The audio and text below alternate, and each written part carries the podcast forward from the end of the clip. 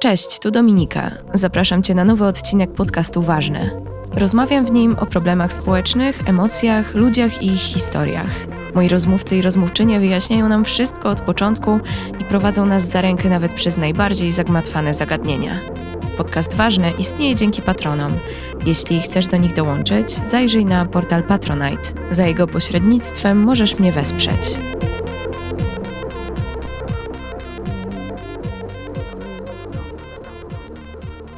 Pierwsze spotkanie z hasłem recykling, jakie pamiętam, było tak mniej więcej w klasach jeden trzy.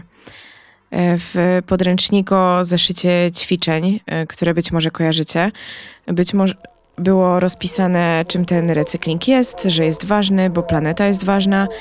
Dowiedzieliśmy się, jakie śmieci do jakiego kosza wrzucać. Nawet nie bardzo tego jako dziecko przestrzegałam, tak mi się wydaje. Temat wrócił do mnie, a właściwie do nas wszystkich w ostatnich latach, kiedy nadmiaru śmieci na ziemi nie można było już nie zauważać. Gdy poszukamy informacji o tym, jak dużo odpadów obecnie produkujemy rocznie, to w sieci znajdziemy liczby, które bardzo trudno sobie wyobrazić.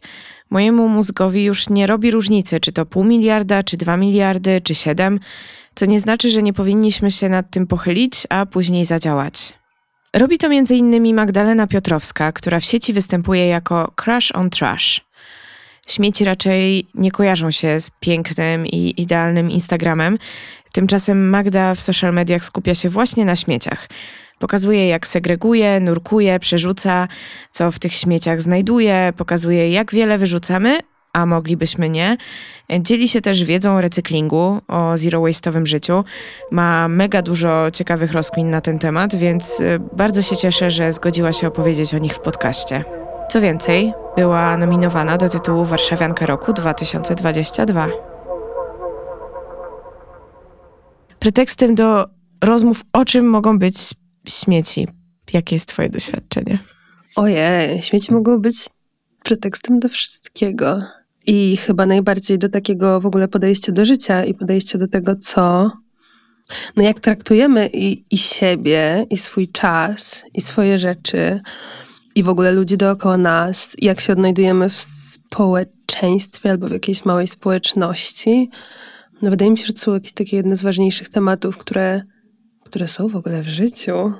I ja najczęściej te śmieci traktuję jako powód do rozmowy o zasobach, w sensie takim ekologicznym. To znaczy zasobach na to, że te śmieci, one się nie wzięły znikąd, nikt ich nie wyprodukował za darmo. Nikt ich nie, to znaczy nawet nie wyprodukował, wytworzył, bo to nie produkuje się śmieci, tylko wytwarza. No i też w kontekście pieniędzy bardzo dużo o tym myślę, bo jednak śmieciami stają się rzeczy, które najczęściej kupiliśmy albo ktoś je kupił. Wychodzę też od śmieci do relacji, czyli tego nie tylko co można zrobić ze śmieciami, ale co można robić z rzeczami, żeby one się po prostu... nie stały śmieciami albo stały się jak najpóźniej tymi śmieciami. No właśnie, jak zaczęłaś mówić o śmieciach, to pomyślałam sobie, że gdybym cię nie znała i wiedziała, że tak odważnie się posługujesz tym pojęciem, to bym tak starała się mówić odpady, surowce, wiesz, bo tak nie wiedziałabym, czy to słowo śmieci jakoś cię nie urazi, a ty masz taki luz z korzystaniem z tego słowa. Wow, okej, okay, nie pomyślałam o tym nigdy, chociaż masz...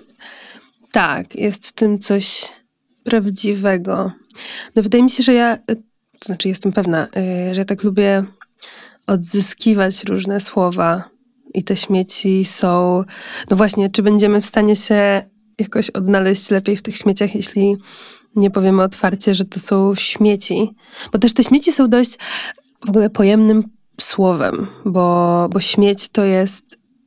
Jakby można tak powiedzieć też o człowieku, można tak powiedzieć o odpadzie jakimś i to mogą być różne odpady. To może być odpad z produkcji, odpad komunalny, ale też mi się bardzo podoba definicja słowa śmieć jako ja śmiem coś robić, nie? A, jakby super to jest. Smart. Nie? I myślę, że to nie jest jakieś super powiązane językowo, no ale jednak brzmi tak samo, nie? Że, że można śmieć coś zrobić. No, mam poczucie, że dużo w tym twoim Instagramie jest takiej odwagi pod tym kątem, że jednak jest mocno, dla mnie przynajmniej, taki idący na przekór jednak w dzisiejszych czasach to chyba wymaga trochę odwagi, żeby postawić śmieci jako coś, co no, jest chowane, ukrywane gdzieś. Dobra, mam, nie mam, okej, okay, nie było. A jednak to tak wygrzebywać, tak, a zobacz, tutaj to, to jest ten przedmiot. Jakbyś była osobą, która zajmuje się na przykład friganizmem tylko, to bym pewnie y, tak szukając historii y, zapytała cię o twojego pierwszego skipa.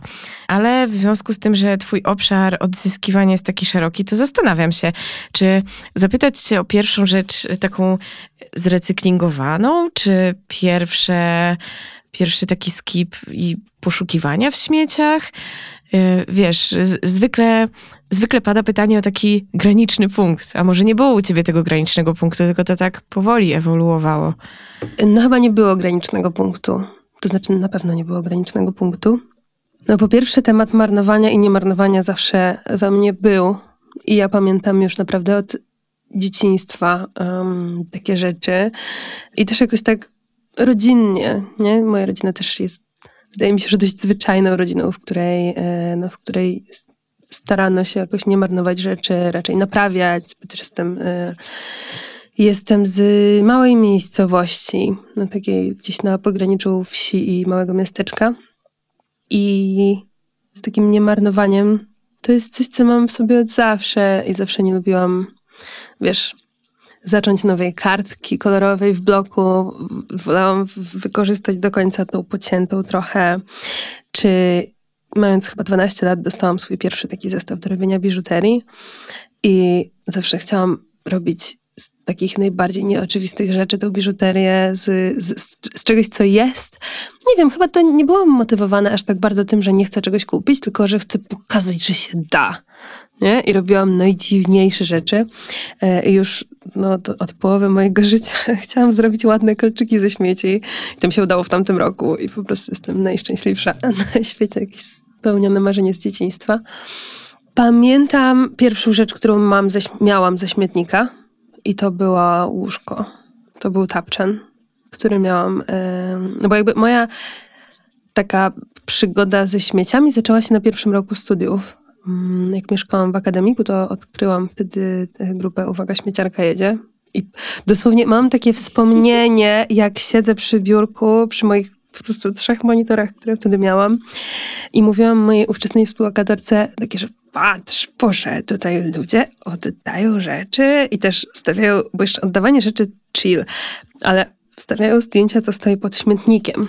No i jakoś nie minęło dużo czasu i ja też zaczęłam to robić. To znaczy raczej oddawałam rzeczy, ale też yy, no parę razy coś odebrałam od kogoś, jakieś takie drobnostki. I później w- zaczęłam wstawiać też zdjęcia, co stoi pod śmietnikami.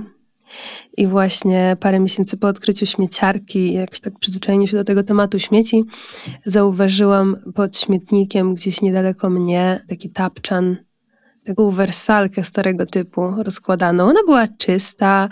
Sprawdziłam, czy nie ma jakichś tam mieszkańców, ale wszystko było okej. Po prostu wydaje mi się, że była wrzucona po prostu ze względu na to, że była stara. I ktoś sobie kupił nową. No i poprosiłam wtedy kolegów z akademika, żeby mi nie przynieśli jej do pokoju. No i zrobili to. I miałam wygodne łóżko, bo te nasze akademikowe łóżka były bardzo twarde i wąskie. Także przez następne prawie dwa lata spałam sobie wygodnie. To była moja pierwsza rzecz ze śmietnika i późniejsze były jakieś takie drobne, bo to, to raczej były rzeczy z obok śmietnika. I pamiętam też swoje pierwsze skipy, one były bardzo efektowne, bo jeden z takich pierwszych razów, jak zauważyłam, moje, moje skipy się zaczęły na bazarku. I któregoś razu, jak pojechałam na ten bazarek za późno i już nie było czego kupić, to okazało się, że jest dużo rzeczy, które leżą na ziemi, bo jeszcze ekipa sprzątająca nie wjechała. I to było, tak, to było w dwa tysiące osiemnastym roku i pamiętam właśnie, jak wtedy znalazłam prawie sto piętnaście awokado. Ile? No tak, w sensie to było, i to było jakoś takie, ja wiedziałam, że muszę to stamtąd zabrać, bo też, no, po prostu ta ekipa już, wiesz, już sprzątała. Ledwo to niosłam i chyba w ogóle na dwa razy z tym szłam. I chyba ze dwadzieścia mango. I to była, to była taka zima, podczas której to jakoś jesienią to odkryłam i, i bardzo dużo naprzerabiałam tego mango. Z awokado było trudniej, awokado raczej rozdałam wtedy, ale namroziłam, miałam pół zamrażarki mango I to było, to cały czas mnie to bawi, że po prostu tamtej zimy ja miałam dość mango i miałam takie, Boże, może bym zjadła jakieś jabłko. Ile można jeść mango? Nie? Także tak. A potem to jakoś poszło i, i zmieniło się dopiero w dwa tysiące dwudziestym roku, jak się przeprowadziłam z tych różnych akademików na do pokoju po prostu wynajmowanego. I po paru miesiącach wprowadziła się blok obok moja przyjaciółka, z którą też pracowałam. I bardzo ją lubię. I lubię spędzać z nią czas. Więc po prostu chodziłyśmy sobie wieczorem na spacerki po osiedlu. I ona wtedy dla jej ówczesnego taty, jej chłopaka, zbierała wytłoczki po jajkach, bo po prostu mieli jakieś tam gospodarstwo. No więc chodziłyśmy sobie, zaglądałyśmy do śmietników i wyciągałyśmy te wytłoczki. Potem zaczęłyśmy też wyciągać butelki zwrotne i puszki, ale to ona wszystko zbierała, ja w ogóle nic nie chciałam z tego mieć. Miałyśmy też, zbierałyśmy też kartony i gazety do wysyłki paczek z pracy. No i tak jakoś to się działo. I nic specjalnego się jakoś wtedy nie wydarzało. Trochę, trochę sortowałyśmy śmieci, ale tak jak, jak były już skrajne przypadki, nie? I na przykład wory ubrań, jak gdzieś znajdowałyśmy, to przynosiłyśmy do kontenera. A później ona się wyprowadziła i ja chyba zaczęłam trochę sama eksplorować ten temat. Założyłam Instagrama, bo okazało się, że tych rzeczy w śmietnikach można znaleźć dużo dziwnych też. I potem już Instagram mnie mocno poprowadził. Wchodzenie w ten świat po prostu pokazuje coraz więcej absurdów i ja już nie wierzę, że jest coś, czego nie można znaleźć w śmietnikach. O kurczę, to o, to, o, te, o te zaskoczenia jeszcze cię zapytam i o te rzeczy, które można znaleźć, ale tutaj powiedziałaś bardzo dużo takich rzeczy, o które można się zaczepić. Jedna z nich jest taka, że właśnie chodziłyście i jak widziałyście jakieś na przykład, nie wiem, ubrania, to przynosiłyście do kontenera.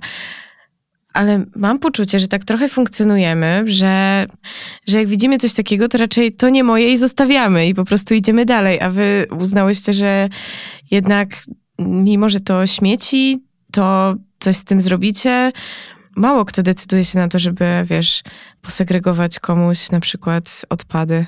Może to już był czas, bo też ciężko mi to jakoś umiejscowić mm-hmm. dokładnie, ale może to już był czas, kiedy zaczęłyśmy obserwować jakieś takie osoby, które przekazują ekologiczne treści i jakoś zaczęłyśmy tak mocno wchodzić w ten świat eko i jakby nie tylko od strony, bo jakby jest dużo osób, które grzebią w śmieciach. Jest naprawdę bardzo dużo osób, które mają rzeczy ze śmietników.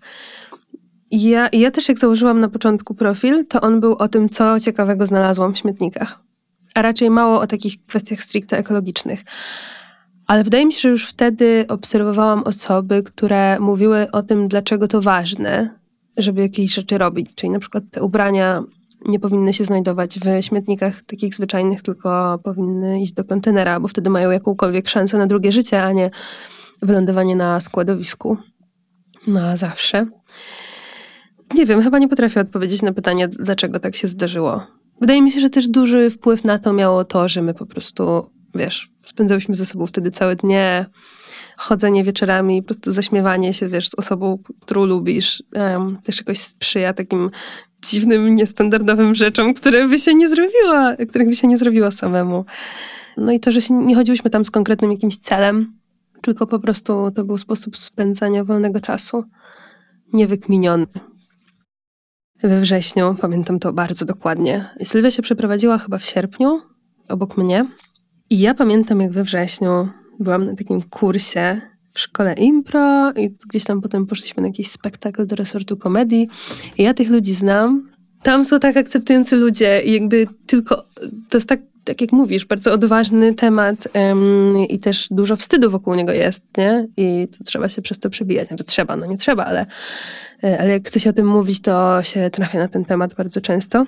No a to otoczenie ludźmi, którzy dają ci tak dużą akceptację i jakieś takie akceptowanie dziwnych rzeczy i to, że po prostu możesz powiedzieć jakieś takie niestandardowe rzeczy.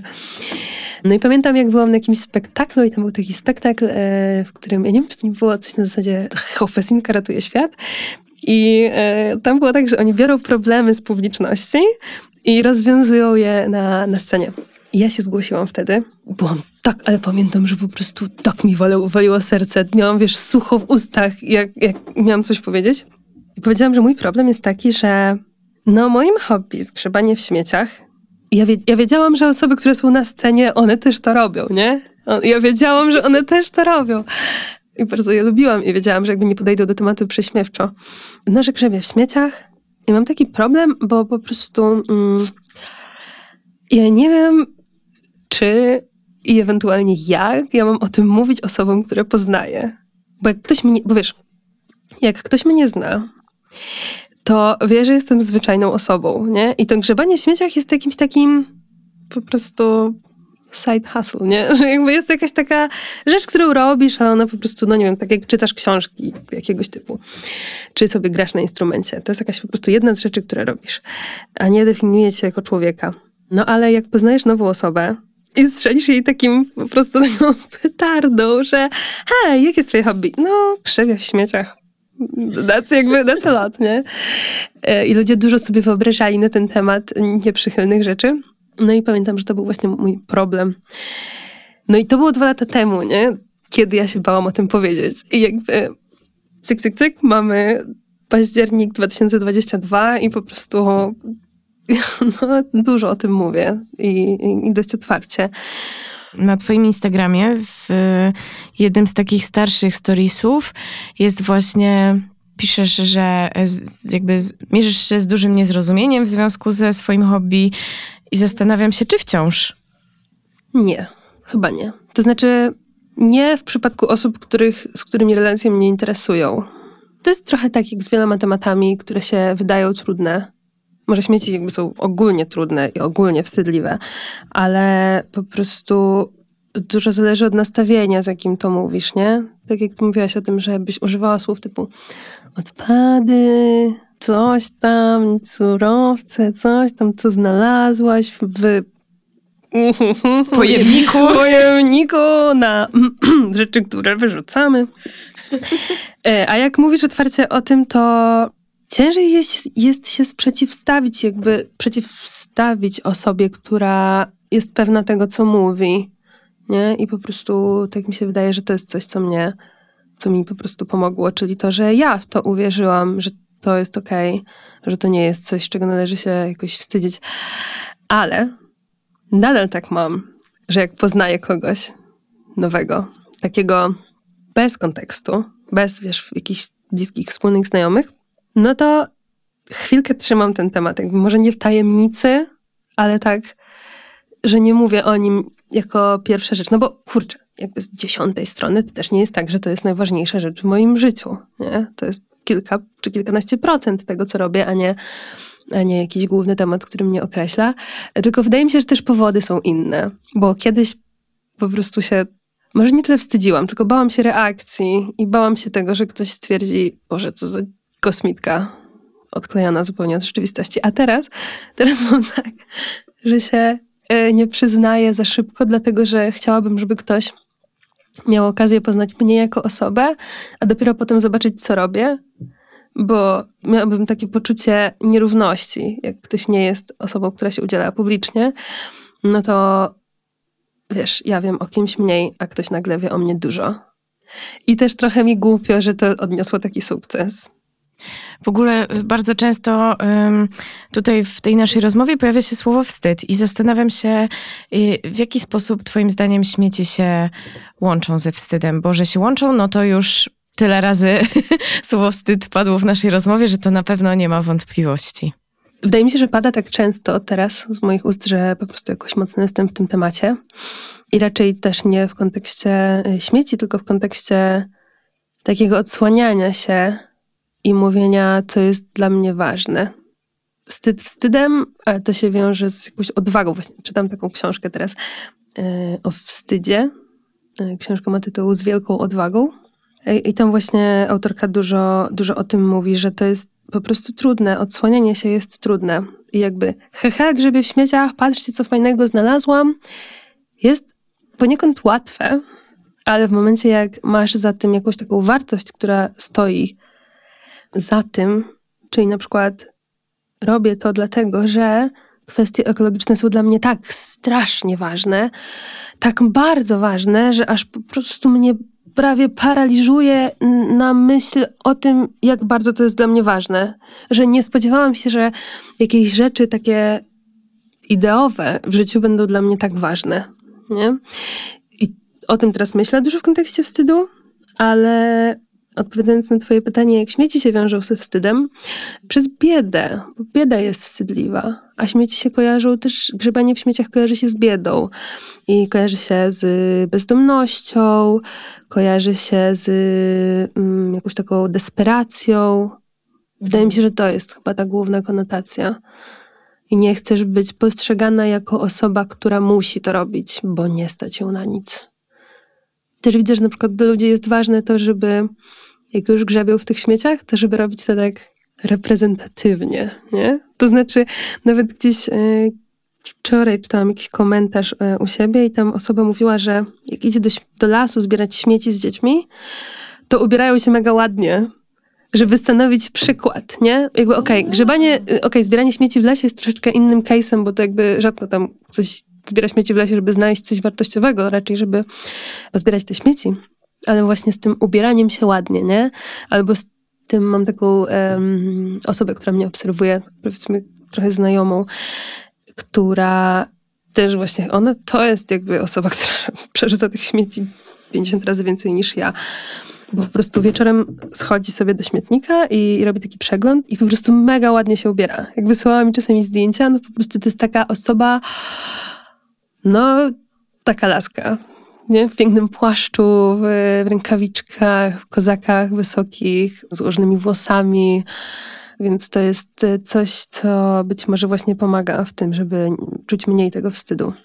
Czy to jest tak, że też miałaś w głowie ty taką konotację, którą musiałaś przewalczyć, czy akurat tego nie, nie musiałaś? Nie miałam tego. No ale właśnie dlatego, że to przyszło z innej strony, nie? Przyszło to ze strony raczej sprzątania po kimś i tego, że mi zależało na niemarnowaniu. Wiesz, skala rzeczy, to co mam ze śmietników w stosunku do tego, ile tych rzeczy przerzuciłam w ostatnich miesiącach i latach, to jest w ogóle, nie wiem, czy to jest jeden promil, nie? Bo czasami na przykład pojawiają się takie komentarze osób, które na przykład chwalę się czymś, co mam ze śmietnika, na przykład ubraniami, bo to tak ubrań jest bardzo dużo na, śmie- na śmietnikach. I pokazuję jakąś piękną koszulę czy marynarkę, która jest no po prostu najlepszą marynarką w moim życiu. I ludzie są tacy, o Boże, ale zazdro, ja takich rzeczy nie znajduję, o Boże, ja bym też tak chciała. I z jednej strony rozumiem to, ale z drugiej, hmm, wiesz, ja przez, jak jeszcze był czas, kiedy wysyłałam ubrania do UDO, do ubrań do oddania, zanim odkryłam jakieś takie sąsiedzkie sposoby na dzielenie się, to przez pięć miesięcy wysłałam im prawie sto dwadzieścia kilo ubrań w idealnym stanie, nie? A ile rzeczy było po prostu przerzuconych jeszcze do kontenera na ubrania, bo, bo było w jakimś tam gorszym stanie. Więc ja nigdy nie podchodziłam do śmietników ze względu na biedę, czy ze względu na to, że nie było mnie na coś stać.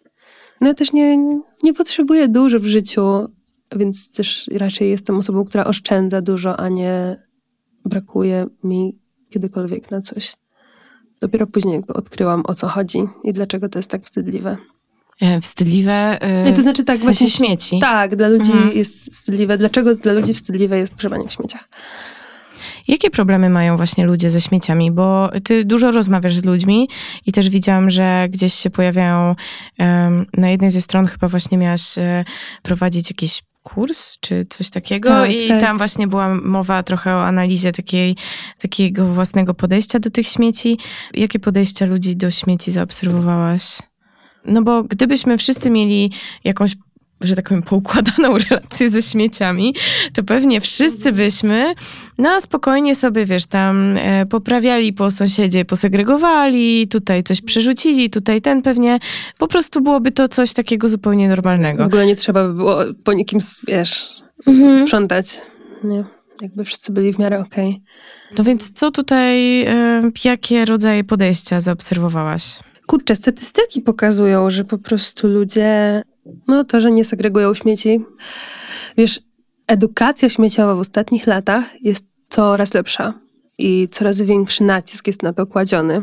W ostatnich, zwłaszcza pięciu latach, jak wszedł system J S S O, czyli Jednolity System Segregacji Odpadów. No a ludzie nadal nie wiedzą, dlaczego powinni to robić, chyba. Tak mi się wydaje, że to jest jakiś też duży problem, że nie mówi się o segregacji śmieci w kategoriach, dlaczego należy to robić i co na tym zyskujemy, tylko stawia się nacisk na to, jak powinniśmy to robić. Przez co mam wrażenie, że segregacja śmieci często jest traktowana jako jakiś taki, wiesz, sposób zniewolenia społeczeństwa, nie? Znowu mamy coś robić tylko po to, tylko dlatego, że nam kazali. Ja widzę takie podejście. No wydaje mi się, że największym problemem jest to, że ludzie myślą, że te śmieci są nieistotne, albo że w momencie, kiedy coś wyrzucisz, to już przestaje być twoim problemem, że ktoś się tym zajmie za ciebie. Po co sortować, skoro śmieciarka odbiera wszystko, bla, bla, bla. W sensie jest dużo takich tematów. Wydaje mi się, że to jest głównie, że ludzie śmieci nie sortują i produ- produkują ich bardzo dużo. Wyrzucają dużo rzeczy, bo po prostu... No i tutaj nie wiem, można by było powiedzieć, bo stać ich na to. Ale no, czy naprawdę stać nas na to? No moim zdaniem nie, no. A ja w ogóle jestem przeciwna takiemu podejściu, że no wiesz, nieskończony wzrost. No ponosimy tego koszty, duże koszty, jako całe społeczeństwo. Bo to nie jest tak, że jak wyrzucisz ubranie, to ono tam, wiesz, pójdzie do recyklingu i wyprodukujesz nowe i wszystko cacy. No nie, tylko na przykład w tym momencie średnio recyklingowi poddaje się jeden procent ubrań, a my cały czas produkujemy, nie? Także tak, to chyba jest największy problem, bo już potem ten problem z, niesorto- z sortowaniem, niesortowaniem po sąsiadach, z gospodarowaniem śmieciami innych ludzi nie istniałby, gdyby każdy po prostu zajął się na takim minimalnym poziomie swoimi rzeczami i wziął odpowiedzialność za to, co posiada i, co, i czego się pozbywa i w jaki sposób. Ja wciąż jeszcze porządkuję swoją relację ze śmieciami. Jakby nie jest to na ja sto procent taka, jakbym chciała. Ale takim ważnym punktem było, kiedy w jednym z filmów dokumentalnych dowiedziałam się, że nie cały plastik, który wrzucam do plastików, będzie recyklingowany i że jakby to jest dużo bardziej skomplikowane niż by mi się wydawało i że jednak to nie jest tak, że wszystkie jednorazówki, które wezmę ze sklepu, po prostu staną się z powrotem nowymi jednorazówkami, tylko jednak może jednak brać mniej tych jednorazówek, bo jednorazówki jest bardzo trudno przetwarzać. I tak, i zastanawiam się, co ty byś jeszcze dołożyła do tej odpowiedzi na pytanie, dlaczego warto jednak interesować się, co się stanie ze śmieciami po tym, jak wyjdą z naszego domu. To ja może, bo nie wiem, na ile ty chcesz jakoś tym się dzielić teraz, co z tym plastikiem, ale ja mogę powiedzieć, co z tym plastikiem i że to jest istotna sprawa, bo z tymi odpadami z żółtego worka na tworzywa jest tak, że tak, tak jak powiedziałaś, większość nie pójdzie do recyklingu. Znaczy większość, albo duża część. Do recyklingu idą w tym momencie, bo to się będzie zmieniało i jakby im dalej w świat, tym będzie, podejrzewam, więcej technologii na recykling tych rzeczy. No ale wyjmuje się z tych tworzyw, odseparowuje się te takie najbardziej wartościowe rzeczy, czyli zwłaszcza P E T, butelki P E T plastikowe, tetrapaki, które też, yy, tak jak ma się ich dużo, to, to łatwo je poddać recyklingowi. No i wszystkie takie rzeczy, które są pokrewne butelkom, czyli jakieś też opakowania takie większe, a wszystkie te foliki, te foliki po cukierkach, batonikach, reklamówki, jakieś takie odpady bez kontekstu idą do, to się nazywa chyba fachowo odzysk cieplny. Generalnie chodzi o to, że te odpady są bardzo precyzyjnie dobierane do tego, że i rozdrabniane, i stanowią paliwo alternatywne. Jakby alternatywne, bo ono jest alternatywą dla węgla.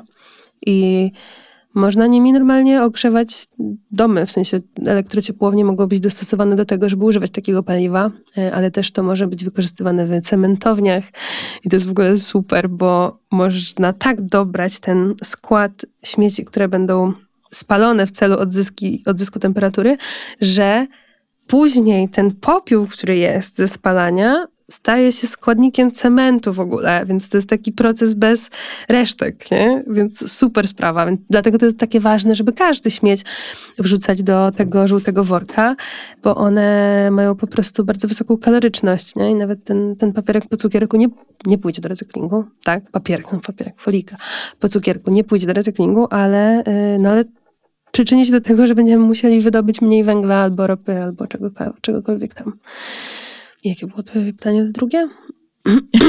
Zapomniałam, jak gadam o tych surowcach po prostu. Nie, no ja bez... po prostu zastanawiałam dlaczego? się, dlaczego, wiesz, warto się zainteresować Aha. tymi kapslami. No bo łatwa droga jest taka, żeby je po prostu wyrzucić. To, żeby się nimi zainteresować, to jest jednak jakiś wysiłek. E, I trochę szukam odpowiedzi na to, dlaczego warto. Jasne. No warto dlatego, że to są surowce. Taki kapsel to są dwa gramy stali, nie? A stal jest po części z węgla na przykład, więc jeśli ten kapsel wyląduje na trawniku i nikt go nigdy nie podniesie, tylko on po prostu zostanie w ziemi na wieki, no to straciliśmy dwa gramy stali właśnie. Surowca, który jest perfekcyjny do odzysku. Wiesz, cały problem społecznych nierówności też bierze się z tego, że jedni wydobywają, drudzy ponoszą tego koszty. Nie? My sobie tutaj się bawimy yy, super z konsumpcją, a po prostu są obszary, na których już środowisko nie daje rady i no trzeba to robić po prostu, bo śmieci są surowcem do robienia nowych rzeczy. Oczywiście fajnie by było usunąć teraz cały plastik, usunąć to wszystko, co jest nam niepotrzebne, ale tego się nie da zrobić na hop. Lepiej robić to bardziej odpowiedzialnie. I super, że wchodzą takie, wiesz, zarządzenia, ustawy, które nakazują y, jakiś tam procent recyklatu, czyli tego tworzywa z recyklingu do nowych rzeczy.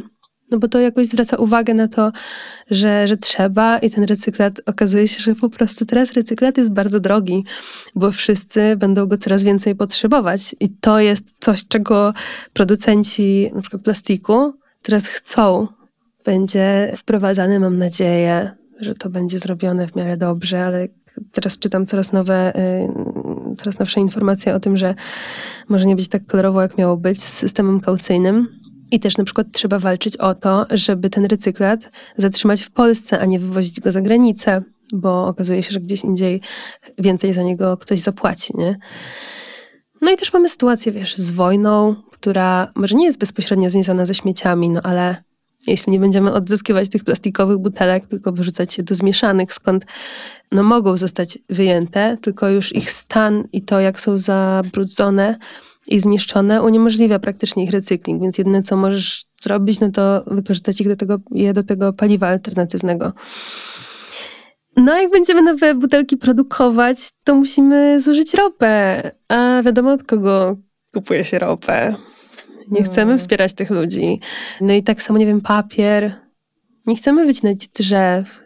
Chcemy zużyć, jakby odnowić jak najwięcej tego surowca, który już jest. Ach, no mm. i dlatego warto segregować śmieci. Bo to po prostu, no nie uratuje to świata, ale może sprawi, że będzie troszeczkę mniej i wolniej eksploatowany. Na to, na to możemy sobie pozwolić. Mhm. Zastanawiam się, co poszło nie tak, po prostu jeśli chodzi o... Dużo poszło nie tak. Tak, ale właśnie, wiesz, jakby chodzi mi o to, że gdybym na przykład trafiła na twoje treści, nie wiem, tam piętnaście lat temu, to miałabym za sobą piętnaście lat więcej e, po prostu sensowniejszego e, gospodarowania e, surowcami. I zastanawiam się w tym, jakby już wcześniej się zastanawiałam, czy to kwestia tego, że za mało jakby o tych śmieciach było w szkole, e, czy jakby... Wiesz, to dużo rzeczy idzie... piętnaście lat temu nie trafiłabyś na mój profil, bo ja też jakby no nie. nikt nie miał takiej wiedzy.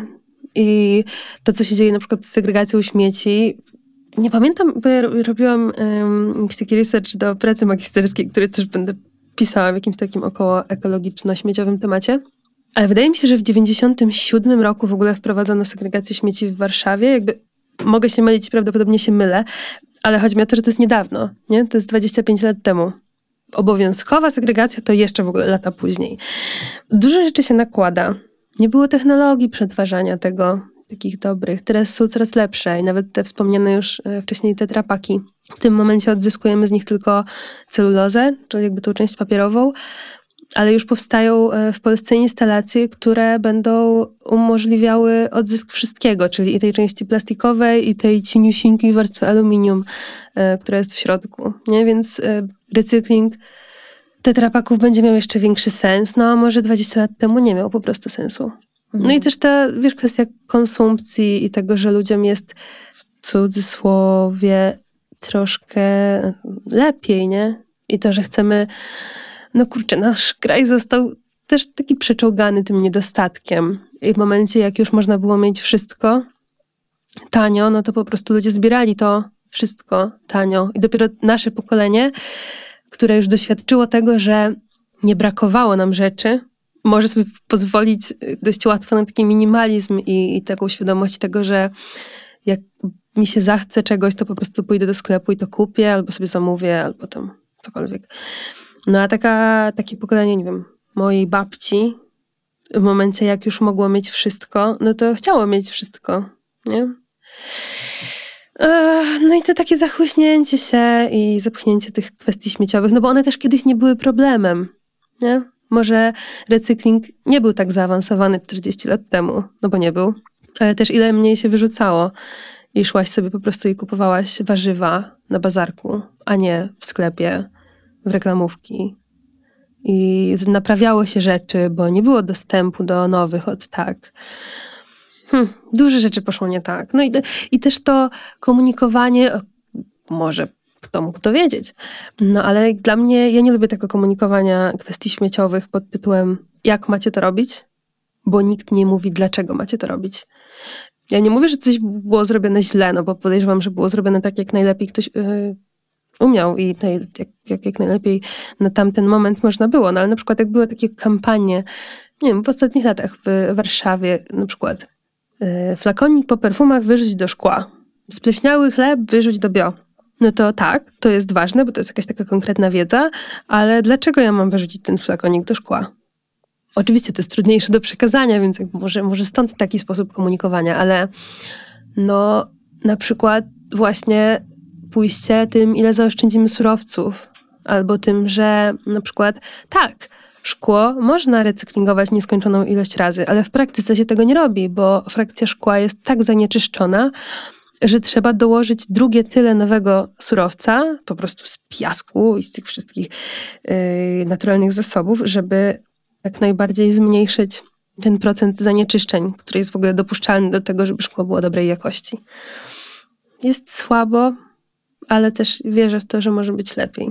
Nie? Że jakby się powiedziało, dlaczego to jest takie ważne, to wydaje mi się, że jest więcej, e, więcej ludzi, które, które jakoś uważa te rzeczy za ważne. Powiem ci, że jak tak powiedziałaś o tej wiedzy, to, um, to przypomniało mi się moje dyskusje zawsze w rodzinie nad koszem na śmieci, e, bo po prostu jakby... E, Ja sama też mam poczucie, że nie rozumiem śmieci, nie? W sensie, że jakby e, znajdę sobie w Google, gdzie co wrzucić, ale ogólnie to nie bardzo rozumiem, e, dlaczego akurat to ma być tam przy takich mniej oczywistych e, przedmiotach, że dlaczego coś plastikowego, akurat tego konkretnego, bardziej do zmieszanych niż do plastiku. I przypominają mi się takie długie po prostu dyskusje nad śmietnikiem, że no ale przecież mówią, że to do, do tych. Przecież nie, jak to możliwe, że oni tego nie odzyskają? Dawaj to do tych. Nie, ale to napisali, że do tych. I po prostu z tego braku zrozumienia mam poczucie, że łatwiej by mi było chyba rozwiązać zadanie z fizyki, niż jakby posegregować śmieci, wiesz, tak bez Googla pod ręką. Powiem może coś, co jest... Yy, nie, nie odpowiadam na twoje pytanie. I nie to nie wiem, czy to nie było pytanie, no ale jakby taką tą kwestię... Wyżaliłam się. Że yy, to nie jest takie istotne. To znaczy pomyłki wchodzą w zakres jakichś błędów. I to, że wiesz, coś się nazywa kartonem po mleku, a wyrzucamy do plastiku. Okej, okay. Jak wpadnie ten karton po mleku do, do papieru, to oni sobie to odseparują. Nie? Albo jak wpadnie, no, no właśnie jak, jak coś wpada takiego z niewiedzy, to to nie jest problem. Problemem jest po prostu ignorowanie tego i ktoś ma to w nosie i wrzuca, wiesz, wór pełen zmieszanych śmieci. Nie. No dobra, to jest jeszcze inna kwestia, ale jak wiesz, że wszystkiego, na przykład do papieru, nie? Po prostu zabrudzone pampersy i jedzenie i szkło i to wszystko na przykład ląduje w papierze. Więc jakby mniejszym problemem jest to, że nie odzyskamy tego jedzenia i papieru i, i szkła i czegoś tam, a większym problemem jest to, że zanieczyszczamy frakcję y, papieru. Tak, rozumiem te dywagacje nad śmietnikiem, bo to jest faktycznie czasami trudne do zrozumienia, ale jakby znowu to, to wynika z tego, że nie podajemy reguł, jakby skąd one wynikają, tylko staramy się, wiesz, tak jak zasady ortografii, że w tym słowie piszesz u zwykłe, a w tym u takie, a w tym rzet, a w tym o. A nie mówimy, dlaczego tak się dzieje. I że po prostu są jakieś mikrowyjątki, ale ich jest na tyle mało, że można je zapamiętać, a nawet jak ich nie zapamiętasz, to to nie jest na całej skali tego, ile robisz, to jest bardzo mało znaczące. Jeszcze też rzecz, o której myślę, jest taka, że nazwa frakcji jest myląca. No jak zmieszane, to znaczy, że mogę tam wyrzucić wszystko, co jest pomieszane. Bardziej powinno się to nazywać jakieś takie śmieci niezdatne do recyklingu albo resztkowe, czyli no tak, wszystko, czego nie wyrzucisz do e, segregowanych, to wyrzuć do zmieszanych. Co też w sumie nie jest prawdą, no bo nie wiem, baterii się nie powinno wyrzucać do żadnego śmietnika, tylko do jakichś specjalnych punktów zbiórek. A co z takich śmieciowych grzechów najbardziej cię denerwuje? No to, że ludzie po prostu nie segregują śmieci. Jeśli masz na myśli takie grzechy właśnie w stylu karton zmieszanych, karton w papierze albo tam plastikowy kubek, czy jakiś tam kubek gdzieś, no mnie nie denerwuje, bo to, bo to wynika z tego, że ktoś segreguje śmieci, ale po prostu czegoś nie wiedział. Dla mnie jest okej. Okay. No ale denerwuje mnie to, jak ktoś nie segreguje śmieci i no i jak już nie segregujesz śmieci, co jest okropne, to chociaż wyrzuć je do zmieszanych.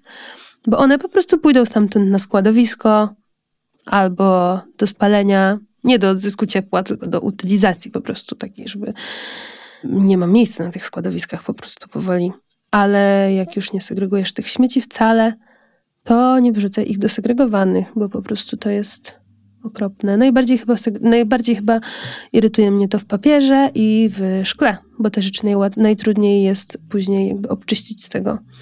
No i jeszcze irytuje mnie bio w reklamówkach, ale to jest jakieś takie już mniejsze. Też bardzo słabe, ale jakbym miała to miejscowić na skali, to trochę niżej niż bio w papierze na przykład. Powiem ci, że jako y, osoba, która... Śmieci bio to nie jest moja ulubiona część mieszkania, że tak powiem. I czasem rzeczywiście mam taką okropną chęć, żeby, wiesz, po prostu je wziąć i tak... Ja też tak mały, ja też tak mały. Sio. No. Tak, więc i to wymaga pewnego jakiejś świadomości, takiego samozaparcia, żeby jednak ten zapach przetrwać i wyrzucić je poprawnie, te śmieci, nie? W sensie jestem, ja jeszcze jestem tak trochę po środku, że jeszcze trochę mam taki struggle, jeszcze mm-hmm. trochę... Ja też, w sensie ja go cały czas mam, więc y, czasami jak słyszysz coś takiego, wiesz, zapleśnieje ci gdzieś tak ukryte przypadkiem i potem albo po prostu albo tam już płyn jest. Tam już... O Jezu, no, okropne to jest. W sensie ja też, wiesz, to była jakaś taka sałata po prostu w tej folice, gdzieś tam na dnie lodówki. Oh my god, okropne. okropne. No ale wtedy sobie, ja to sobie mówię, no Magda, nie bądź hipokrytką, nie? Nawet jak nikt nie patrzy, nawet jak nikt nie patrzy, to ja po prostu nad tym śmietnikiem, wiesz, rozrywam to, wyrzucam tą sałatę do bio i tą folijkę do, do, do tych tworzyw. No, więc ja sobie mówię tak i też mówię, mówię sobie dużo o odpowiedzialności i przypominam sobie, jak ważne to jest, żeby, no, żeby te śmieci były dobrze posegregowane, bo to jest realna, no nie tyle mniejsza szkoda, tylko wręcz one się stają surowcem, one mają wartość, nie? No i jakby to przecież nie jest tak, że jak wyrzucisz bio do zmieszanych, to one znikną, nie? W sensie... To nie jest tak, że masz wybór albo kolekcjonować śmierdzące bio, albo po prostu zniknąć je. No nie, po prostu wtedy śmierdzą ci zmieszane. No na pewno zaletą jest to, że yy, nie jem mięsa, no więc chociaż nie ma tego smrodu mięsa, bo to jest chyba jeszcze gorsze niż ten smród yy, resztek roślinnych, nie? Chociaż to też bywa hardcore. ale raczej nie pozwalam sobie na grzeszki, na jakieś tam czasami mikro, mikro rzeczy, nie? Takie, że po prostu, że na przykład, nie no, akurat pestki to jakby trzeba wyrzu- dobrze wyrzucić z mieszanych, ale nie wiem, jakaś taka łupinka po czosnku, nie? Jak już na przykład mam... Nie chcesz muszek nie, wypuszczać. Nie, na przykład, że wychodzę. Nie chcę wypuszczać, tak. Nie, no jak na przykład, wiesz, już, już, sprzątnę, już sprzątnęłam ten pojemnik i na przykład, nie wiem, wyjeżdżam na weekend, nie? I po prostu już nie będę wynosiła trzech skóreczek, tylko po prostu już je, już je wrzucę do tego zmieszanego. No ale tutaj znowu nie liczy się to, żeby być perfekcyjnym na każdym polu, tylko być na te dziewięćdziesiąt pięć procent to już jest naprawdę bardzo dużo, nie? I nawet jak się raz na jakiś czas zdarzy wyrzucić ten papierek czy folijkę do zmieszanych, no to liczy się większość tego, co robisz, nie? A spotykasz się z takimi argumentami, że, że ja to nie mam na to czasu? Mhm. Często. I co ty na to? No, że bójda straszna. Bójda straszna, bo to nie zużywa jakoś więcej czasu specjalnie. To znaczy, może się tak wydawać, że nagle masz pięć śmietników do wynoszenia, a nie jeden. No ale, no ja na przykład, jakbyśmy nie segregowały śmieci w mieszkaniu, no to trzeba by było codziennie wynosić zmieszane. A jak się segreguje te śmieci, no to i tak codziennie wyrzucam śmieci, wyrzucam śmieci, ale różne. Nie? Czyli na przykład jednego dnia wyjdę i wyrzucę y, plastik, innego dnia to bio, albo po prostu biorę dwie rzeczy na raz, albo też no, na przykład u nas jest bardzo mało miejsca, tak hiper mało miejsca na śmietnik. Jakby mieści się taki mały trzydziestolitrowy śmietnik i obok jest wsunięte takie wąskie pudełko po, po jakimś zamówieniu, taki kartonik wyłożony y, workiem, do którego po prostu wrzucamy plastik i papier i obok stawiamy szkło. I ja po prostu jak wynoszę śmieci, to często robię tak, że wynoszę te trzy frakcje jakby tych suchych, segregowanych śmieci i po prostu segreguję je nad śmietnikiem. To nie jest jakieś specjalnie dużo. No i na pewno mniej worków się marnuje, więc jest też oszczędność kasy i oszczędność w ogóle z jakiegoś surowca i w ogóle czasu na to, żeby kupić te worki i o nich pamiętać. Ja lubię sobie ułatwiać życie w ten sposób, że po prostu to takie życie... Um, bardziej zero waste'owe jednak oszczędza dużo czasu, bo nie musisz myśleć o tym, żeby chodzić i kupować rzeczy. Jest się mniej zależnym od sklepów po prostu. No właśnie tutaj podniosłaś taki wątek, który też wydaje mi się jakoś ważny u ciebie. Właśnie ta kwestia czas, pieniądze, zero waste. To nie jest takie oczywiste. Przyznam, że tak odruchowo, jak patrzę na jakieś twoje posty i był na przykład taki jeden o prześcieradle, to jednak y, pomyślałam sobie, przyznam, że łatwiej jest jednak kupić ścierki mhm. w Rossmanie po drodze do, wiesz, y, domu, niż usiąść nad prześcieradłem. Chociaż nie, pociąć mhm. prześcieradło? Dobra, teraz tak do mnie dotarło. Jak, jednak, jednak jest taki odruch w głowie, że to kupowanie jest łatwiejsze, że szybsze, że jakoś tak mniej zachodu. No i łatwiej i niełatwiej, bo nie wiem jak ty, ale ja nie jestem osobą, która wchodzi do sklepu i bierze pierwszą rzecz, którą zobaczy, tylko najpierw przeanalizuję jeszcze, co jest lepsze, co mi się bardziej opłaca, co mi bardziej pasuje do tego, co potrzebuję, czy ja potrzebuję takich ściereczek, czy smakich ściereczek, czy dużych, czy małych, czy tych, czy tamtych. Zajście do sklepu to też nie jest trzy minuty, tylko musisz, wiesz, intencjonalnie spędzić czas na tym, żeby skręcić do tego sklepu, znaleźć alejkę, wybrać te rzeczy, pójść do kasy, poczekać w kolejce, zapłacić, wyjść, jakby zapakować te, te rzeczy, rozpakować te rzeczy. No, chyba wielu rzeczy się nie uwzględnia, mówiąc o tym, że wejście do sklepu jest łatwiejsze, a usiąść prześcieradło, pociąć, to jest po prostu usiąść i pociąć prześcieradło. I chociaż znika ci ten temat, co zrobić z resztką prześcieradłem, nie? Dobierasz sobie jakieś szmatki, chcesz, masz ich nieskończenie wiele niemal, bo ja nie jestem w stanie przerobić tych szmatek z, z prześcieradeł, oddaję je też dla tych ludzi, którym łatwiej jest wziąć gotowe. A też druga kwestia, że to nie jest równoważne, bo za te ściereczki, które kupisz w sklepie, będziesz musiała zapłacić. Nie znam osoby, która ma nieskończenie wiele pieniędzy z zerowym swoim zaangażowaniem życiowym i czasowym do tego. Jakby hm, dużo ludzi sobie wyobraża, że ma dużo pieniędzy i że bliżej im do klasy jakiejś wyższej. No nie wiem, ja w tym momencie nie jestem chyba nawet w klasie średniej. Znaczy zarobkami na pewno nie jestem w klasie średniej i większość osób, które znam, no, jest na granicy tej klasy średniej i, i niższej. Wydaje mi się, że poziomem życia jestem na takim średnim poziomie, ale to właśnie z powodu takiego innego organizowania sobie zasobów niż, niż wykorzystując pieniądze. No właśnie, płacisz pieniędzmi. Pieniądze to będziesz musiała ten czas spędzić, wiesz, w pracy albo no w ogóle jakoś organizując sobie tą kasę, no raczej się nie bierze tego pod uwagę. No i wtedy już faktycznie pocięcie prześcieradła okazuje się szybszym sposobem. Ja dużo myślę o starości w ogóle. ja dużo, Dobrze. Nie no, ja dużo myślę o starości, o tym, jakie przyzwyczajenia sobie budujemy.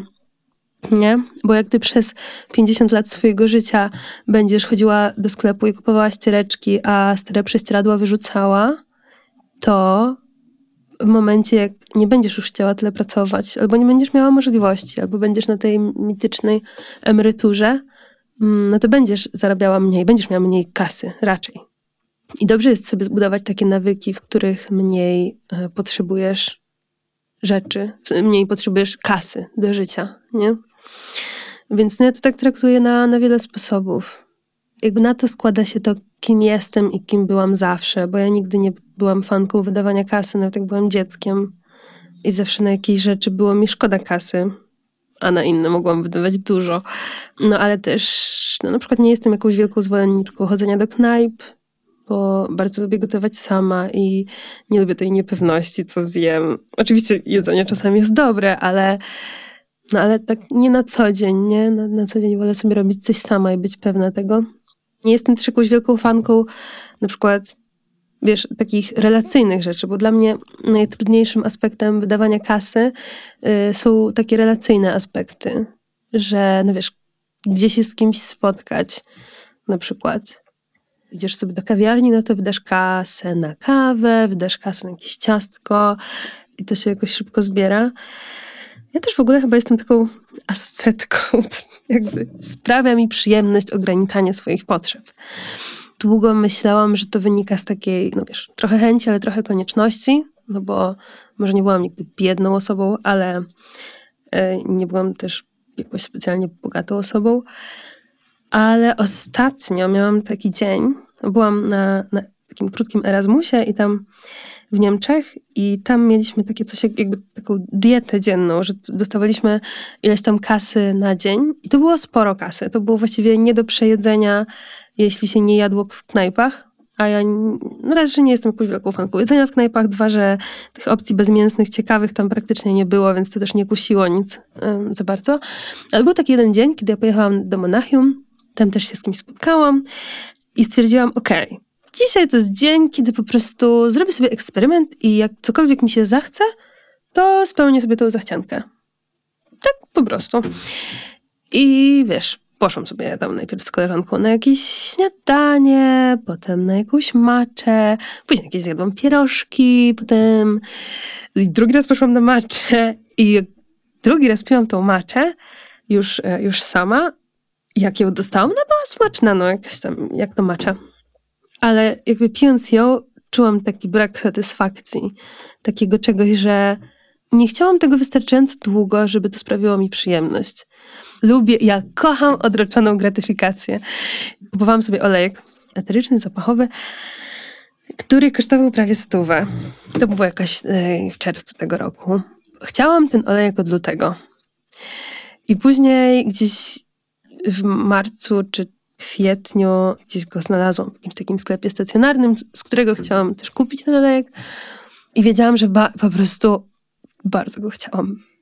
I to nie jest tak, że ja nie miałam na niego kasy, bo to jeszcze wtedy zarabiałam więcej e, niż teraz i spokojnie mogłam sobie to, na to pozwolić. Też ta stówa to nie jest jakiś niesamowity, wiesz, na jednorazową rzecz, to nie jest jakiś niesamowity wydatek. I ja stwierdziłam, okej, okay, kupię go w momencie, jak zarobię na niego ze znalezionych puszek i butelek. I nawet nie chodzi o to, że ja dokładnie liczyłam, ile tych puszek i butelek, yy, ile z nich zarabiam, tylko chodziło mi o jakieś takie tempo zarabiania i wiedziałam, że te dziewięćdziesiąt złotych zdobędę po jakimś półtora miesiąca, bez jakiegoś super wytężania yy, swoich sił. I ja dosłownie jeździłam rowerem i codziennie myślałam o tym olejku, jak ja bym go chciała teraz powąchać.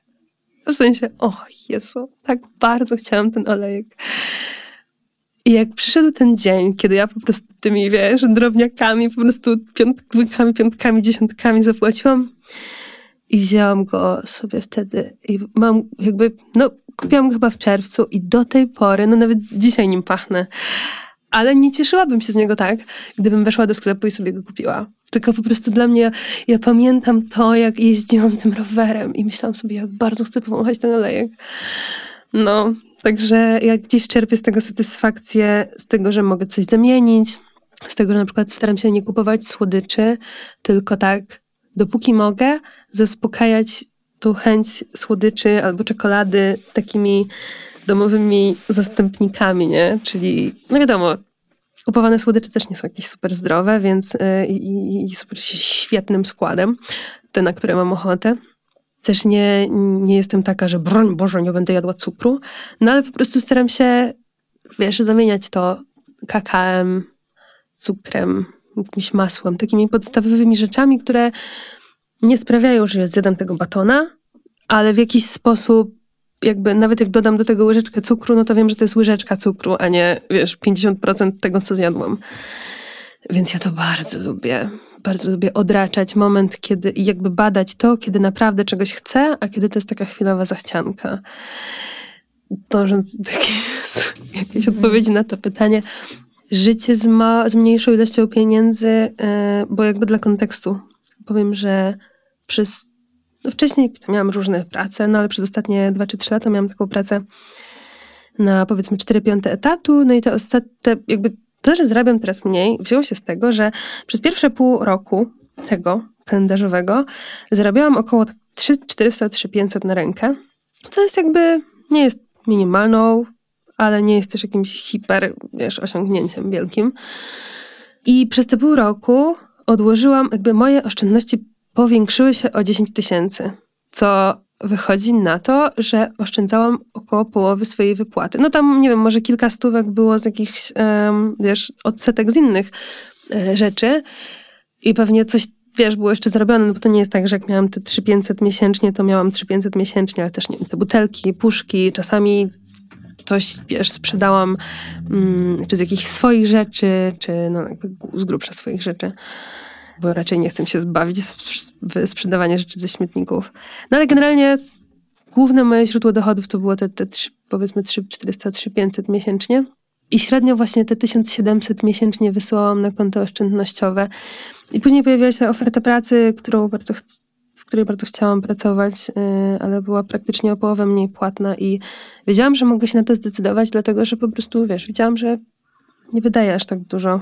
I to też jest stan przejściowy. No nie zamierzam zawsze pracować na pół etatu w no, prawie najniższą krajową, tylko dla idei. Ale wiedziałam, że mogę. I wiedziałam też, że mam solidne zabezpieczenie, no bo jakbym teraz nie pracowała w ogóle, nie miała żadnych dochodów, to na takim poziomie, na jakim żyję, mogłabym przeżyć prawie dwa lata na, na oszczędnościach samych jadąc. A taka nawigacja codzienna, to wymaga sporo, sporo wyrzeczeń jednak. Bo ja robię to dlatego, że wiem, że to mi daje jakieś korzyści. To znaczy na przykład to, że sobie mogę, wiesz, spotkać się z tobą, a nie być w tym czasie w pracy. To jest korzyść, którą mam. Czy że w pracy spędzam te dwa i pół dnia w tygodniu, a nie pięć. I mogę sobie studiować w tym czasie, mogę sobie robić rzeczy, prowadzić Instagrama, leżeć w łóżku, robić jakieś po prostu inne społeczne rzeczy. No na pewno trzeba się wyzwolić z zachcianek, bo zachcianki są najgorsze. Bo jak masz zachciankę, to idziesz do sklepu. Jakby, ja, ja jeśli myślę o kategoriach zachcianek, to zwłaszcza jakichś takich jedzeniowych, bo jeśli chodzi o rzeczy, to no nie wiem, mam wszystko, czego potrzebuję, więc rzadko jest coś, czego chcę teraz, natychmiast. No ale właśnie te zachcianki są trudne i takie brak przygotowania. Że jak nie jesteś przygotowana do życia codziennego, to wydajesz więcej pieniędzy. Bo jak jesteś przygotowana, czyli na przykład masz, wiesz, zupę. Ja teraz cieszę się, dziękuję mnie sprzed tygodnia, że zrobiła dwa litry zupy i zawekowała. Ja teraz codziennie mogę sobie otwierać słoiczek, zagrzać i jeść. I wiesz, mam tanie jedzenie, łatwe jedzenie, i nie kusi mnie, żeby na przykład pójść i kupić coś, co jest szybkie, często jakieś drożdżowo-glutenowe. I trzeba się nauczyć nawigować po tym, co ci oferuje świat i jakby wykorzystywać to. Czyli na przykład jak znajdziesz orzechy włoskie, które rosną gdzieś w parku i sobie je zbierasz, no to jesz te orzechy włoskie, a nie ziemne na przykład. Albo jak są tanie śliwki teraz, bo jest sezon na śliwki, a ja bardzo lubię śliwki, lubię powidła śliwkowe, no to to jest ten czas, kiedy ja po prostu co tydzień rob, przerabiam kilka kilogramów śliwek na powidła, żeby je mieć i potem nie tylko je jeść, ale też na przykład dzielić się nimi z ludźmi albo wymieniać się na jakieś rzeczy. Mam dużą jakąś taką już siatkę relacji, które mi pozwalają na to, żeby no, że jakby gdziekolwiek się nie pojawię, gdzie nie pójdę, to ktoś mi coś daje. Morele z działki, albo ugotowałam obiad i cię poczęstuję. I ja się, wiesz, jakby to nie jest tak, że tylko mnie częstują, tylko ja też dużo daję od siebie. No ale właśnie o to chodzi, że ja jak już robię te powidła śliwkowe, to mogę kogoś poczęstować słoiczkiem. To nie jest dla mnie jakieś duże nadwyrężenie. No a ta osoba mnie poczęstuje czymś innym. No więc to tak głównie działa. Mało mam takiego teraz stricte frigańskiego życia, w sensie, że mam jakieś jedzenie ze śmietników raczej. Odchodzę od tego, znaczy może nie odchodzę, ale nie, nie robię tego takiego typowego friganizmu sklepowego, nie? Trzeba się też pogodzić z tym, że po prostu na jakieś rzeczy świadomie cię nie stać, nie? Czyli na przykład, no nie stać mi na to, żeby co tydzień wychodzić z kimś na drinka, nie? Więc wolę, nie wiem, zaprosić kogoś do siebie do domu i nawet jak kupię jakieś dobre mleko roślinne i kawę, no to nadal i jakieś nawet ciastka zrobię, to nadal mój koszt się zamknie w dziesięć złotych i będę miała dużo kawy, dużo ciastek, dużo mleka. I nawet w tym roku zrobiłam coś takiego, że zaprosiłam kolegę na kawę i zrobiłam kawę w termosie, wzięłam karton mleka, upiekłam brownie i wziąłam koc i po prostu piliśmy sobie, wziąłam dwie filiżanki i piliśmy sobie tą kawę w parku na kocyku. Cudowna sprawa. Więc trzeba tak szukać alternatywnych dróg. I pamiętać, że duże rzeczy da się zdobyć innym sposobem niż kupując. I to jest fajne, to jest otwierające głowę i też takie zacieśniające relacje z ludźmi. Przyznam, że jak zobaczyłam to zdjęcie właśnie z tym brownie i z tą kawą u ciebie, to pomyślałam sobie, wow, pewnie gdybym chciała się spotkać z kumpelą, to bym jej zaproponowała pójście do kawiarni i w kawiarni jakiś tam budżet trzeba wydać. To jest większy wysiłek, ale co można zyskać? Też się nakłada to, że ja nie lubię po prostu, wiesz... Kawiarni. Kawiarni. Okay, to dobra. Znaczy, no jakby w takim sensie, że fajnie jest zjeść coś dobrego i wypić dobrą kawę, ale no, siedzisz dookoła innych ludzi, a ja lubię, wiesz, usiąść sobie w tym parku mm. i jest tak spokojnie i chillowo i nie masz tego takiego pośpiechu, który, wiesz, dookoła widzisz z ludźmi, ktoś tu siedzi, pracuje, ktoś tu siedzi, randkuje, ktoś robi jakieś rzeczy. No lubię to. Lubię Wiesz, to. Ja po prostu jak przeglądałam twoje posty, to zdałam sobie sprawę, jak dużo takich społecznych rzeczy jest związanych z wydawaniem pieniędzy. W sensie jak w liceum byłam, to no nie wiem, z kumpelą się szło na zakupy i jakby to był sposób na zacieśnianie więzi, na spędzanie wspólnego czasu, chodzenie na zakupy, nie? Mhm. Wybór tej alternatywnej ścieżki, no to jest jakaś świadoma rezygnacja z pewnych rzeczy i trochę mierzenie się chyba z tym, co inni na to. No ja mam chyba to szczęście, że po prostu nie mam jakoś strasznie dużo znajomych, którzy są na przeciwnym biegunie w stosunku do mnie.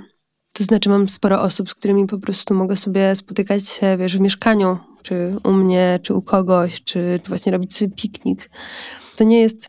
zło pójść do knajpy, czy to nie nadwyręży mojego budżetu, jak sobie pójdę raz na jakiś czas z kimś gdzieś. No ale też zawsze jakoś tak świadomie, nie? Czyli raczej pójdę i wypiję jednego drinka, czy jakąś kawę, a nie, nie jakoś dużo tego. I też jak już gdzieś idę do knajpy i na przykład, nie wiem, mam do wyboru pizzę, która jest za dwadzieścia pięć złotych, a taką, która jest za dwadzieścia dziewięć, ale mam na nią ochotę, no to nie jest tak, że wiesz, będę po prostu celowo zarabiać, zamawiać tylko... grzanki i wodę. Nie, nie, nie, nie. No jakby już wtedy spoko. tylko wtedy raczej to nie jest co tydzień. I ja też jak jakiś czas spisywałam sobie wydatki, no to widziałam też, na przykład, wiesz, byłam nawet nie w knajpie, tylko na jakimś takim, wiesz, jedzeniu na wynos, albo jakaś kawa czy coś tam pięć razy w miesiącu. I to praktycznie był mój budżet zrównany z tym, co wydałam na jedzenie takie, wiesz, w sklepie spożywczym do gotowania na cały miesiąc. A z całego tego miesiąca nie pamiętam tych trzech razy czy w pięciu w knajpie.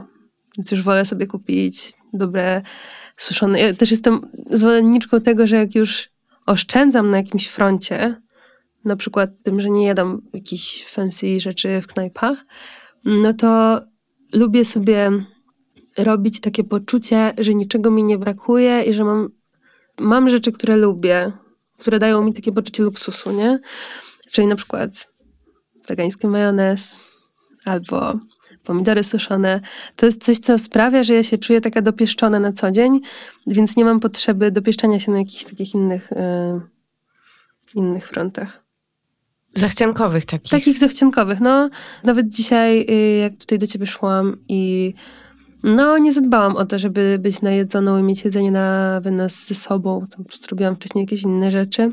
To kupiłam sobie jakąś tam drożdżówkę i miałam takie bez sensu. W sensie kupiłam tą drożdżówkę, nie jest to jakichś wysokich lotów, po prostu jest, wiesz, dziewiętnasta, gdzie rzadko, rzadko gdzie są jakieś super rzeczy. I tak myślałam o tym, na przykład te trzy złote, które wydasz, to jest połowa słoików pomidorów suszonych. A miałabym dużo większą satysfakcję ze zjedzenia tych pomidorów suszonych niż, e, niż jakieś drożdżówki na przykład. Co ci dają śmieci i współdzielenie? No bo gdyby to ci czegoś nie dawało, to byś przy tym nie została. Przy właśnie tym budowaniu sieci i przy e, właśnie kwestii wymieniania, dzielenia się. No coś ci to musi dawać. Wszystko mi daje, ale chyba przede wszystkim spokój mi daje. I takie poczucie tego, że postępuję dobrze. Taką lekkość i jakąś czystość w tym. Co jest ciekawe, bo wszyscy znaczy myślą coś przeciwnego e, o mnie. tak, tak, tak. Ale chodzi mi właśnie o to, o tą lekkość. I to jest też powiązane z tym, o czym mówiłam, że dużo myślę o starości. I o tym, że że lepiej dla ciebie, jak masz mniejsze potrzeby. Bo nie ma górnej granicy, zawsze można chcieć więcej, lepsze, jakieś fajniejsze, nowsze, ciekawsze i tak dalej. I łatwiej jest chcieć mniej, w sensie dla mnie. No nie zajedziesz się na po prostu śmierć, chcąc mniej. Raczej redukujesz to, czego potrzebujesz i redukujesz to, ile pracujesz, bo okazuje się, że nie potrzebujesz aż tak dużo pracować, bo możesz zrewidować to, na czym ci naprawdę zależy. I no tak jak mówiłam o tych, o tych knajpach, ja tak nie demonizuję tego. Jak ktoś to lubi, to niech lubi. Ale jak ja tego nie lubię, to chciałabym widzieć odzwierciedlenie tego, że ja tego nie lubię w moich finansach. I jak lubię chodzić sobie na kursy impro, to lepiej dla mnie przełożyć tą kasę na chodzenie na kursy impro, a nie na jedzenie w knajpach, skoro tego tak nie lubię. Jest takie zdanie, które gdzieś przeczytałam w jakiejś książce chyba na temat, dobra wiem, to był jakiś artykuł na temat właśnie jak chcieć mniej. I tam autor artykułu powoływał się na jakieś swoje chyba doświadczenie bycia w muzeum, powiedzmy w Chinach, w jakiejś po prostu kulturze, która jest inna od naszej i tam przytoczył jakąś taką rozmowę dotyczącą dzieła sztuki i to, jak się rozumie coś, co jest puste, w sensie coś, co się dopiero stanie sztuką. W tym naszym kręgu jakimś kulturowym często pierwszym skojarzeniem jest białe płótno, które jest puste, na którym namalujesz obraz. A on opowiadał o takim podejściu, że rozumiesz coś, co jakby jest takim surowcem, jako na przykład kamień, który jest kamieniem, jest jakąś bryłą i jakby w jego środku kryje się rzeźba. I żeby tę rzeźbę odsłonić, ty musisz zdjąć to, co jest za dużo. I jest to też ciekawa taka jakaś, jakieś takie przeniesienie tego do postawy tego, czego chcemy od życia i tego, jak się definiujemy. Czyli, że Jeśli chcesz się dowiedzieć, kim jesteś i mieć jakąś taką swoją, no nie da się tego osiągnąć, ale jakąś taką skończoną formę siebie albo być bliżej um, tego, kim jesteś, to można na to patrzeć jako to, jak wiele musisz zgromadzić, wiesz, rzeczy, osiągnięć, ludzi, poglądów, różnych rzeczy wokół siebie, żeby być bardziej sobą, być bardziej tym obrazem.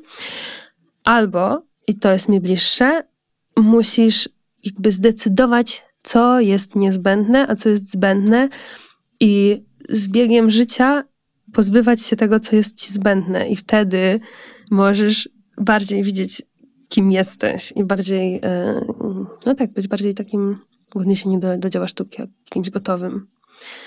Ograniczanie się jest trudne, bo każe ci zadawać sobie dużo pytań tego, co naprawdę jest dla mnie ważne, czy ja teraz chcę, wiesz, iść do pracy, czy ja teraz chcę poświęcić ten czas na gotowanie, czy ja teraz chcę poświęcić ten czas na leżenie w łóżku, albo robienie czegoś, co lubię, albo w ogóle, nie wiem, niczego nie robienie, pojechanie na wakacje, przeczytanie książki, spotkanie się z kimś um, i na jakich zasadach. Tak, i wtedy, wtedy łatwiej to, znaczy łatwiej, no nie łatwiej, ale jakoś to zweryfikować. No i właśnie w odniesieniu do tej starości raczej powinniśmy się szykować na to, że będziemy mieć trudniej finansowo kiedyś niż łatwiej, więc ja się chcę do tego przygotować i zbudować sobie takie tak zwane naturalne bogactwo. I też mniej się lękasz o swoje... Kon- ja, dobra, okej, okay, ja. Mniej się lękam o swoją kondycję finansową, kiedy wiem, że do mojego niezbędnego przeżycia potrzeba mniej kasy, bo wiesz, w momentach kryzysowych łatwiej jest zdobyć mniej kasy niż więcej kasy. To, to, jest, to jest coś, co, co chyba jest. No i takim efektem ubocznym jest te, są te relacje, nie? One nie są dla mnie... To nie jest tak, że ja mam znajomych po to, żeby mi dawali jedzenie, nie? Czy rzeczy. No wiesz, no wiesz, to nie jest okay. tak, że ludzie są moim po prostu środkiem do tego, żebym ja mniej pracowała. Nie. To jest raczej jakieś takie przy okazji i to napełnia tak bardzo... Nawet no, nie spodziewałam się tego. I ciężko mi oddzielić, wiesz, co jest wynikiem śmieci, a co jest wynikiem jakichś tam moich rzeczy. No ale moje relacje z ludźmi są dużo lepsze, odkąd się zajmuję śmieciami. No także mi to chyba daje spokój taki. I taką, taką siatkę tego, że jak spadasz, to jest dużo osób i dużo rzeczy, które cię uratują, a nie bazujesz tylko na tym, ile jesteś warty pod względem tego, ile zarobisz. Jakiś czas temu zauważyłam, że trochę pod, tą, pod tym hasłem eko można zobaczyć bardzo dużo różnych rzeczy, które nie do końca są eko. W sensie tu masz ekokubek i kup ten ekokubek, przy czym mogłoby się okazać, że bardziej eko jest używanie twojego dotychczasowego kubka niż kupienie nowego kubka, który jest eko. I zastanawiam się, czy się nie obawiasz, że pewne jakieś nurty czy wartości i tak dalej, że jednak... ta kwestia rynkowa po prostu zacznie jakoś... Yy... Wiem, o czym mówisz. Yy, nie obawiam się tego, bo to się dzieje i będzie się działo zawsze. Jakby raczej myślę o tym, jak się temu wyślizgnąć, niż... Nie da się, w ogóle się jakby nie da, nie? Bo jakby kapitalizm przejmie nawet dziury w spodniach. Ja jak zakładałam ten profil, to po części... Jakby... Dobra, z głów... No nie było tak, że chciałam być sławna. W sensie... To, no wiesz, można było robić dużo innych rzeczy, z których jest się sławnym, a nie po prostu pokazywać, jak się grzebie w śmieciach. To akurat jest chyba naj, najmniej oczywista droga. W sensie ja zakładałam ten profil po to, żeby jak poznaję nowe osoby i mówię im, co robię, to żeby pokazać im, co robię, że to nie jest, wiesz, tam uprzypanie, po prostu łapa w te pampersy, podpaski, w ogóle wszystko i te bio, tam i sam wtedy wyciągam jabłuszko. Nie. Że to jest nie, no, że to jest takie jakaś, jakaś, jakaś zwyklejsza rzecz i taka bardziej ludzka i jednak czystsza, niż się wszystkim wydaje. Ale widzę teraz, że to się robi hot temat. Myślę, że mam w tym dużo zasługi. Nie, nie jakby wszystko, bo jest dużo osób, które to promuje, ale ja myślałam, że zakładając ten profil będę wyzwolona od tych wszystkich propozycji współpracy, a tak nie jest. Pojawiają się cały czas firmy, które chcą mi, wiesz, zapłacić za promowanie czegoś, co jest eko, czyli na przykład... I do kupienia. Do kup- Oczywiście, że do kupienia. Eko, seria kosmetyków e, z drewnianym wieczkiem jeszcze. Coś tam do przechowywania jedzenia. Eko kubek na wynos. Ostatnio zobaczyłam, na szczęście, na szczęście nikt nie proponował mi promowania tego, ale zobaczyłam że można kupić worek do zbierania śmieci w lesie. On kosztuje pięćdziesiąt złotych, ale dziesięć złotych idzie na cele charytatywne. Więc myślę, hmm, czy nie można na przykład wziąć reklamówki, zamiast dokupować kolejną rzecz, którą masz w życiu i musisz się nią zajmować. No ale ona jest eko, bo cię zachęca do zbierania śmieci w lesie. Kapitalizm chce to zjeść wszystko i... I jeszcze dlatego to musi być takie zjadliwe. W sensie, że tak jak rozmawiałyśmy wcześniej a propos moj, mojego romansowania z kapitalistycznymi mediami, że wiesz, oni chcą, żebym pokazała coś, co jest ładne, coś, co jest zaskakujące, ale pod pozorem czegoś, co jest ładne. Czyli na przykład pokaż kolczyki i wtedy możesz sobie mówić o jakiejś idei, ale pokaż coś, co jest zjadliwe dla odbiorcy, a nie, wiesz, przypania w tym kontenerze. I nie głowa w śmietniku, tylko nie po prostu ładne... ładne kolczyki, a wiecie, że są ze śmieci. Ze śmieci też można robić ładne rzeczy. Pamiętam, jak kiedyś na Instagramie ktoś mnie oznaczył, jakby mówiąc o tym, że jestem śmieciowym wyrzutem sumienia, coś takiego, spoko, spoko, ale na tym samym kafelku były pokazane kosze do segregacji, jakie ta osoba sobie kupiła za tam sto dwadzieścia złotych w jakiejś sieciówce, takiej wiesz, typu dom i ogród, czy coś tam takiego, fancy kosze do segregacji śmieci i mam takie, super, że cię zmotywowałam do segregacji śmieci. Czemu od razu kupiłaś ładne kosze do segregacji śmieci, nie? A, boli bardzo, boli bardzo. Czy właśnie, tak jak mówisz, ta butelka, jakby nie można było użyć butelki po soku, nie?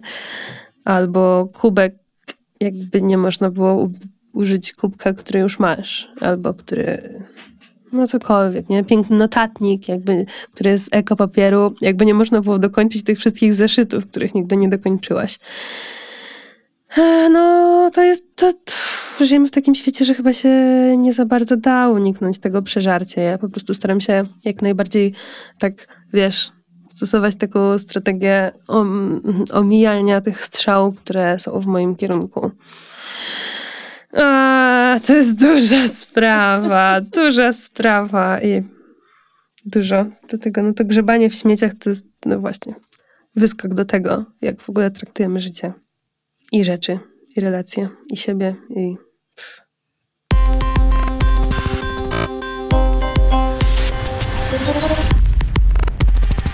Rozumiem takie zarzuty, że o, co se gada, jest młoda, ma siłę, jest z dużego miasta, nie ma dzieci, nie ma kredytu na mieszkanie, nie ma jakichś, wiesz, trudności wielkich życiowych. No i jakby zgadzam się, tak. I to też nie jest tak, że zawsze trzeba ciąć te prześcieradła i nigdy nie kupować ścierek, nigdy nie kupować kawy na mieście, nigdy nie kupować czegoś tam. Tylko no właśnie mieć, mieć świadomość tego, że, że coś za coś. I jasne, nie wiem, jak masz dziecko, ja sobie mam doświadczenie zajmowania się moją siostrą przez tydzień, znaczy nie, nawet mniej niż tydzień, za cztery dni. I ona ma dziesięć lat, jest jakby, wiesz, samodzielnym dzieckiem i tak dalej, już osobą taką, która robi duże rzeczy. Ale... No, wiedziałam, że jak zapomniałam wziąć jej picia, i to nie jest, wiesz, że ona nie poczeka dwadzieścia minut na to, żeby... Znaczy, poczeka, no, ale jakim kosztem dla mnie, nie? Albo, że ja jak jestem trochę głodna, to dojadę do domu, właśnie, wiesz, te dwadzieścia minut, czy gdzieś tam podjadę, czy sobie kupię, wiesz, bułkę, a obiad zjem później, a ona, no... To nie wynika z jej złej woli czy rozwydrzenia, tylko po prostu to jest dziecko, które jak nie ma zaspokojonych potrzeb, to po prostu jest bardzo trudne do życia, nie? Że już, już... I też nie chcesz unieszczęśliwiać tej istoty. Ciężej jest wtedy oszczędzać. Ale tu chodzi właśnie o podejście do tego, co robisz, co zużywasz, że zacerujesz spodnie, a nie pójdziesz kupić nowe. Zużyjesz mniej papieru, zapiszesz drugą część kartki, a nie... Weźmiesz nową, może nie będziesz kupowała temu dziecku nowych kredek co roku, tylko jakoś znawigujesz to, żeby nie uczyć też takiego nadmiaru i takiej zastępowalności, bo to nie jest wybór neutralny. Te, te wybory ściereczka z prześcieradła i ściereczka z Rossmana nie są równoważne. Nawet jeśli cię na wszystko stać, to ktoś musiał wyprodukować tą ściereczkę. I o, no, jak sobie myślę o tych ściereczkach, że... To znowu jakaś kolejna rzecz kapitalistyczna, bo wiesz, nie wyobrażam sobie, żeby moja babcia czy prababcia kiedykolwiek kupiły ścierkę. To zawsze były jakieś rzeczy przerobione na wiesz, mniej prześcieradło czy obrus, które się zniszczyły, były przerabiane na mniej wartościowe, ale użytkowe ścierki, nie? Ścierki, y, które już się nie nadawały na ścierki kuchenne do rąk, były przerabiane na ścierki do, wiesz, wycierania szafek, a te następne były przeznaczane na wycieranie podłogi i jak już ściera się do niczego nie nadawała, to była wyrzucana. I potem jakby ścierka, która jest odpadem z wartościowej rzeczy, stała się czymś, co można kupić z zewnątrz. A później ta ścierka, okazało się, że to jest jeszcze zbyt dobre i jeszcze kupujesz ręczniki papierowe, które są jeszcze jednorazowe. I w ogóle reklama, reklama ręczników papierowych, jak zaczęły, jak były wprowadzane i można to znaleźć w internecie, to było, była taka, wiesz, gospodyni domowa, która mówiła, że ręczniki papierowe są super i są łatwe i po prostu bierzesz sobie ręcznik i tak wycierasz stół. A twoją alternatywą jest po prostu wzięcie marynarki męża i wycierania nią stołu, nie? Jaki... No tak, możesz sobie to zobaczyć, ale jakieś takie abstrakcyjne rzeczy, no. A teraz ludziom się wydaje, że rezygnacja z ręcznika papierowego to jest jakieś wielkie poświęcenie. No, moja babcia nigdy pewnie nie miała ręcznika papierowego, nie? Na pewno, a nie, na pewno nie do wycierania szafek. Może do jakiegoś tam, nie wiem, odsączania tłuszczu, no ale still. To jest tak skomplikowany temat, a jednocześnie wcale nie jest skomplikowany, bo po prostu to jest rozsądne korzystanie z zasobów, jakie się ma. Dzięki za obecność i to, że zostaliście, zostałyście z nami do końca. Jeśli chcecie dowiedzieć się więcej o działaniach Magdy, to zajrzyjcie koniecznie między innymi na jej instagramowy profil Crash on Trash. Dodam tylko, że Ważny Podcast znajdziecie też w social mediach, na Facebooku, Instagramie. Wystarczy, że w tych aplikacjach poszukacie Ważny Podcast. Jeśli uważacie ten odcinek za istotny, ważny, to puśćcie go proszę w świat, podeślijcie znajomym, udostępnijcie. Być może wspólnie uda nam się choć trochę zrozumieć i zmienić to, co w naszej rzeczywistości nie działa najlepiej. Wpadajcie też na Discorda, link znajdziecie w bio na Instagramie. Tam co czwartek o osiemnastej możemy się spotkać, porozmawiać, popytać, pokonsultować, podyskutować na cokolwiek macie ochotę. To dzięki raz jeszcze za dzisiaj i do usłyszenia.